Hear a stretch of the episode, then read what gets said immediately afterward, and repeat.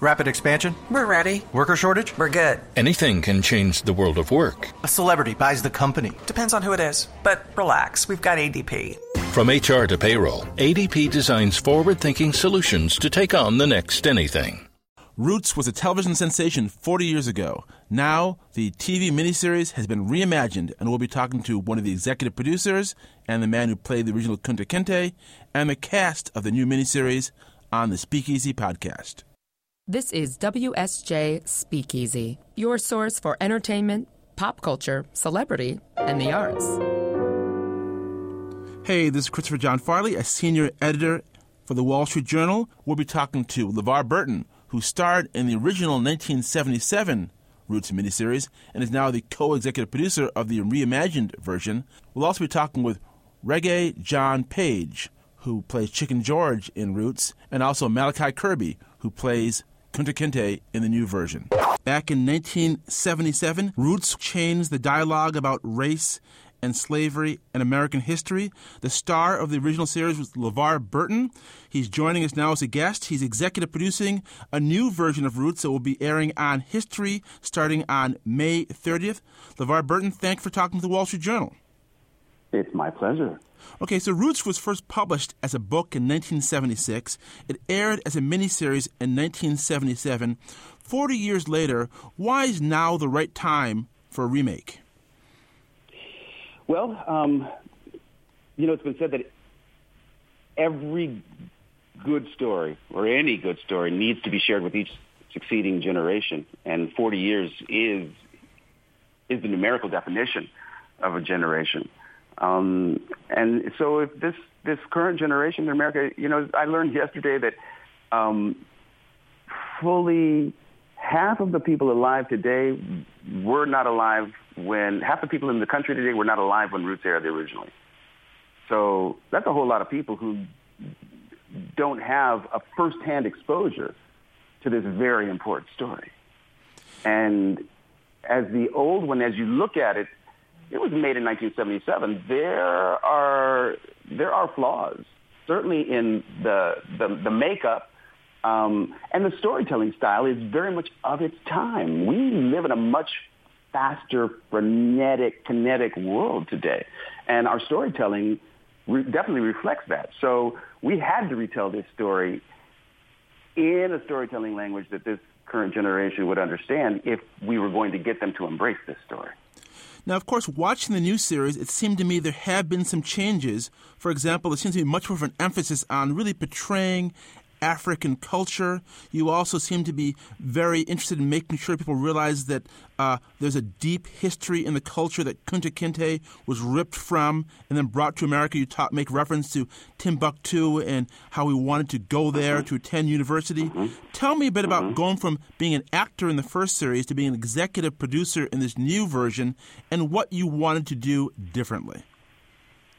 Well, one of the things that was really apparent to us was there was an opportunity to take advantage of a lot of scholarship that has been done um, in the, the, the, the 40 years um, since the original. And that's as a result, really, of the, the popularity of, of the book and the miniseries. There's been a lot of attention paid on um, the history of West Africa and the Gambia specifically, and, and the Mandinka culture. We know now that the Mandinka were, were horse warriors. And Alex didn't know that originally. When when he got to Juffure in the early 1970s, it was a small village. But in the 1750s and the 1760s, it was a major center of commerce. The Portuguese were there. The French, the British came to study horsemanship from the Mandinka. So all of that rich uh, uh, history um, has been included this time around. And of course, in this version of Roots, Malachi Kirby plays Kunta Kinte. He's a young actor. What is it like for you as an, a, a, to see a part portrayed by another actor that you made famous back in the 70s? It's been a real joy for me. Um, Malachi is an amazing actor. And I, I, I and in addition to that, he's a, he's a remarkable human being. I couldn't think of anyone better to hand this role over to. Um, he's magnificent in the part. and embodies everything that, that we were looking for in the actor to play Kunta Kinte. And I'm incredibly proud of his performance. And, and this young man will be a part of my life for the, for the rest of my life. He's like a, a son and a brother, um, both. I remember when I was a kid and Roots first aired. I'd read the book first when I was really, really young, watched the um, the series on TV. Then at school, I remember having to get in fights with white kids who would call me Kunta Kinte. And I thought to myself, that's weird because Kunta Kinte is a good thing. Why aren't you trying to call yes. me Toby? Um, how, so, right. skipping forward to today, what do you do to make sure the history gets through to viewers about the meaning of what's going on here, about the culture, about what actually happened to African Americans in the Middle Passage, so people get it and don't just t- pick, cherry pick things and misunderstand the history you're trying to relate? I'm so glad you brought that up because that that that is a phenomenon that I too was aware of. That when Roots first came out, because of the the, the newness of the experience of seeing this part of our of, of, of our country's past through the lens of the black people, it was such a new experience that people had to really adjust in their own ways as to what that meant to them. And because of the negative portrayals of black people that had been so prevalent for so long in our cultural storytelling, some of the initial response was that this was a negative too, that yet an- another representation of, of, of black people ha- having African origins and, and those origins moving from Africa to a, an enslaved state here in America, that that was a, a, a, source of, of shame and not pride. But over time, that turned around.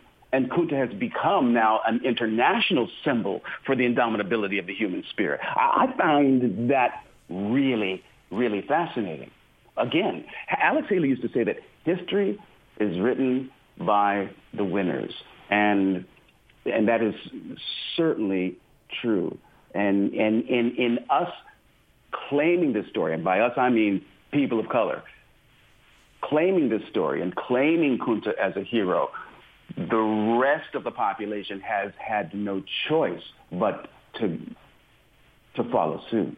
What do you think And of this? Uh, what do you think of that song by Kendrick Lamar, King Kunta? Love that song.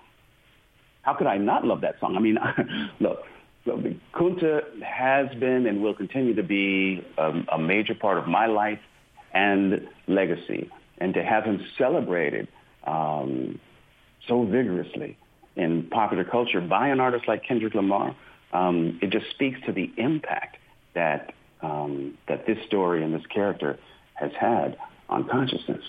And speaking of rap, what did Questlove bring to the table as the guy who helped do the music for this new version of Roots?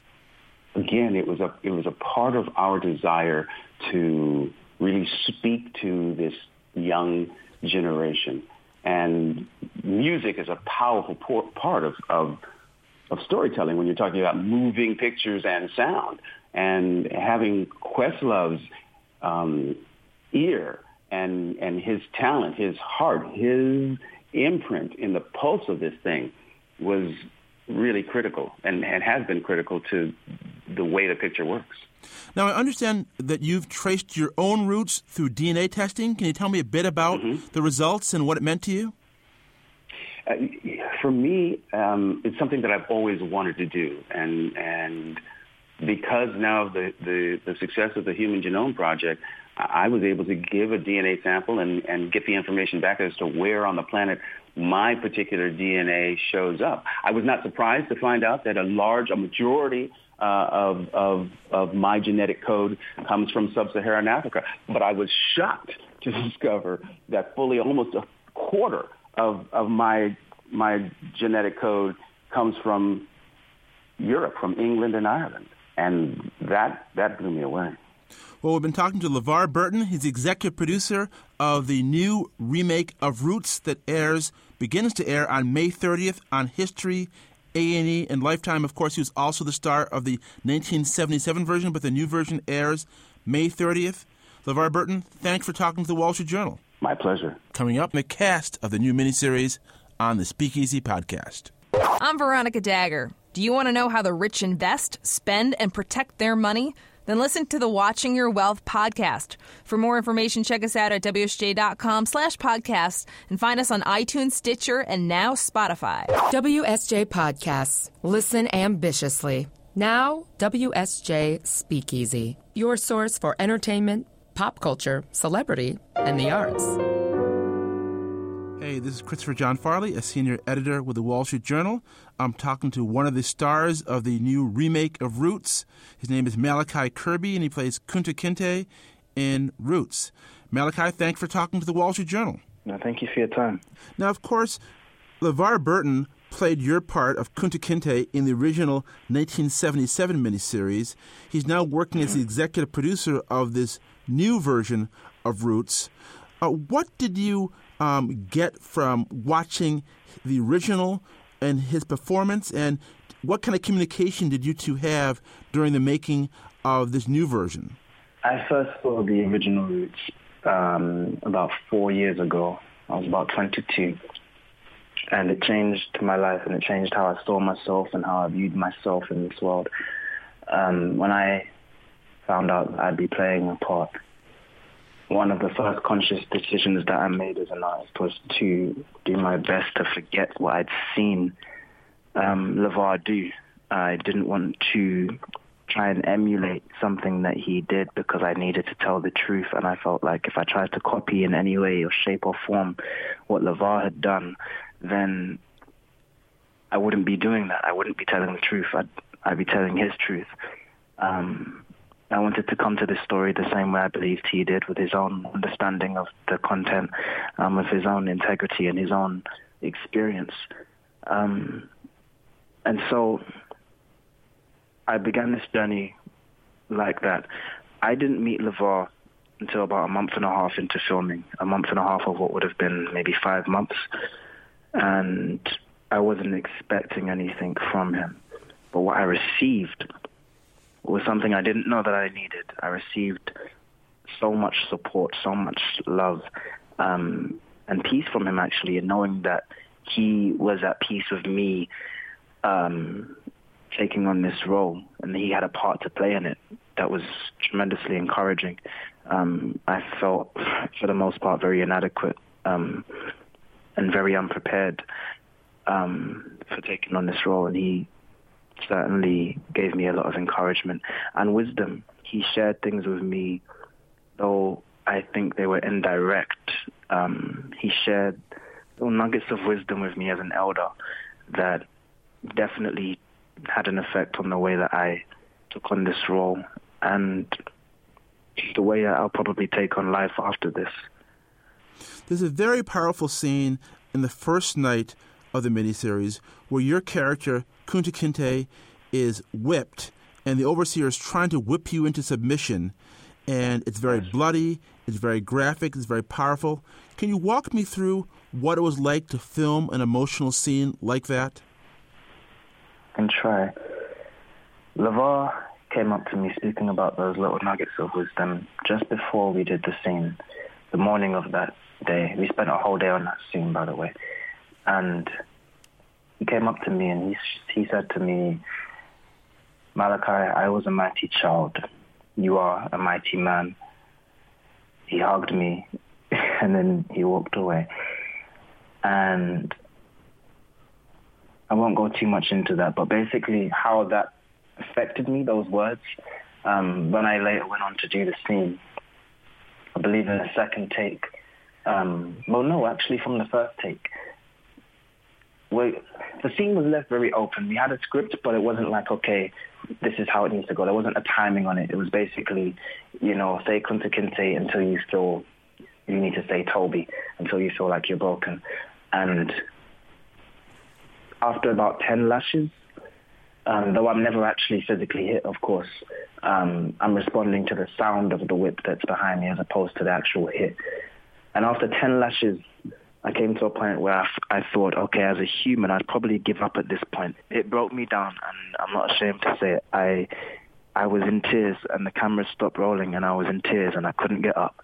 And um, it was horrible, and it needed to be horrible. It was, I wasn't I wasn't actually ever hit, but it, I felt I genuinely felt like I could hear the screams and the cries and I could feel the pain of every single person who had gone through it. That's how much it it overpowered me. Like it was horrible and I couldn't it was like I couldn't find the off button. I couldn't switch it off and I was just a mess basically. And it was because it wasn't just the pain of being hit, but the idea that someone was having their identity beaten out of them. It made me remember that this is for real. We're doing it on a plantation. You understand the overseer has got all the other people enslaved to come and watch this atrocity. And this happened. This isn't, yes, we're reenacting it, but these things happened. And it was just a very visceral reminder that this happened and it maybe even happened right here. And it was horrific and it, it needed to be. It was every, it, it, it just needed to be. Um, and then you know you have to get up and do it again and again and again. It was a hard day. It was one of the yeah, it was definitely one of the hardest days on that set. Well, we're talking to Malachi Kirby. He plays Kunta Kinte, and the new version of Roots. The first night airs May 30th on History, A&E, and Lifetime. Malachi, thanks for talking to the Wall Street Journal. Thank you. Coming up, Reggae John Page. Hi, I'm Paul Vigna. If you do not subscribe to the Money Beat podcast, you are going to feel worse than a short seller on the day of a big rally. Go to iTunes and WSJ.com slash podcasts. You want to sign up for this one. WSJ Podcasts. Listen ambitiously. Now, back to the show. This is Christopher John Farley. I'm a senior editor at the Wall Street Journal. Welcome to the Wall Street Journal Speakeasy podcast. We're talking to one of the stars of the reimagined TV miniseries Roots, which is going to be airing on May 30th on History, A&E, and Lifetime. And that star is Regé-Jean Page. Regé, thanks a lot for talking to the Wall Street Journal. Thank you. You're very welcome. Great. And you play Chicken George on Roots. He is a mm-hmm. slave who wins his freedom. I've heard you talk about the fact, though, that you he's a man who's enslaved. He's not a slave. Yeah, you, you, you said you, you don't play him as a slave. You want to play him as a person. Tell me about what you mean by that. Um, I think that the one of my main goals in approaching this project, and one of the reasons that I was happy to do so, um, was to bring three dimensions to an area of history that I don't think is represented fully very often. Um, and I think there are a number of reasons for that. I think it makes a lot of people uncomfortable for a number of reasons across the board. And I think that the most important thing to do is to rehumanize these people who were enslaved. They were not slaves. The whole point of uh, the brutality of slavery in the Americas was to dehumanize people. Um, and I think that the greatest resistance that people had to that was not losing their humanity. They remained people, and if we have to empathize with that, if we have to not distance that history from ourselves, we need to remember that these are people like us. They are us. They were us. Um, and so my job as an actor, as an artist, is to make sure that those people are recognizable as ourselves, and then maybe our empathy will kick in a little stronger. Do you follow? Yeah. Uh, what for you was the most emotional scene to play? I mean, there's one scene that stood out to me where Chicken. George is just sort of pushing have out. The whole series? Yeah. Um. Yes, I have. And um. Oh wow. And there's one scene where you've kind of pushed out the the uh, other guy who used to be in charge of the fighting chickens, and mm-hmm. you sort of see the sadness in his part that this new guy is pushing him out, and you see the eagerness on your part but of course, you're both enslaved persons, and so the whole scene is sort of shot with, with sadness in the end. Is there a scene for you that stands out that really was difficult for you to play or emotionally challenging? Um, I mean, every single day on the set presented new challenges. Um, and scenes like that, incidentally, are exactly what I'm talking about. It's like, yes, we're both enslaved people, but there's, of course, micropolitics. It's like in any environment that people have ever found themselves in. You still have people you like and people you don't like, but we're not just both slaves. You see what I'm saying? There's all kinds of nuance to the relationships between everyone in the show. And that stuff really excites me. So if you to pull out a scene like that and the nuance of the scene and the relationships, the people in the scene, that is so, so, so gratifying to me. Um, in terms of the most challenging things to film, um, I think sometimes everything conspired against us. I mean, we're in a we're shooting in Louisiana. It's um, July, June, August, and it's 100 degrees every day, 100% humidity. These are not easy conditions. It was, um, but this is not inappropriate for what we're shooting. Uh, so that can kind of help inspire what you're doing. And so on a day like that, when you're standing on the grounds, on the actual plantations, on places that still hold the wealth that was built in the story we're telling, uh, doing 20 takes of watching your mentor get his head caved in with the back of a rifle can take its toll on you. You know, your body's in the place and your mind starts going to the place. And then to keep going and doing that over and over, covered in mud, sweating from every pore in your body, being bitten by every bug known to mankind.